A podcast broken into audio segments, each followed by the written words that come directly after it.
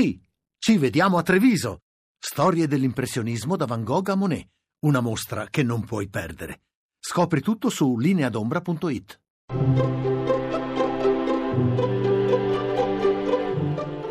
Il pensiero del giorno.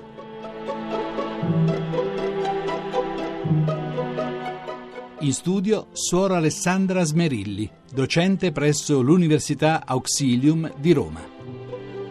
È uscito da qualche giorno il rapporto della Caritas sulla povertà. I dati parlano chiaro. In Italia la povertà assoluta, cioè la condizione di chi non riesce ad accedere ai beni essenziali, è in aumento e per la prima volta dal dopoguerra la povertà assoluta è inversamente proporzionale all'età. L'incidenza tra i giovani è del 18% rispetto al 4% delle persone sopra i 65 anni. In media, dunque, 18 giovani su 100 non hanno accesso ai beni di prima necessità e più si è giovani, più si è a rischio di povertà. Questo dato non ci può lasciare indifferenti. Che mondo stiamo lasciando a chi viene dopo di noi?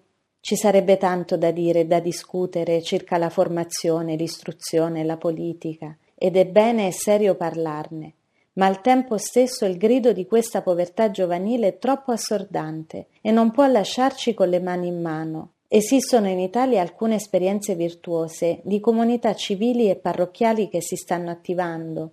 In alcune parrocchie l'autotassazione dei parrocchiani ha fatto nascere e accompagnato imprese di giovani che adesso esportano anche all'estero. Se in ogni parrocchia d'Italia si imitasse questi esempi, si getterebbe un seme. Se i pensionati si mettessero insieme e a disposizione per insegnare mestieri, per trasmettere competenze lavorative, per fare da garanti in qualche modo a chi sta iniziando, forse inizieremmo a invertire la tendenza del disagio. I giovani hanno risorse e potenzialità enormi, che aspettano solo di trovare il terreno adatto per fiorire. La qualità di questo terreno può dipendere anche dal nostro impegno. La trasmissione si può riascoltare e scaricare in podcast dal sito pensierodelgiorno.rai.it.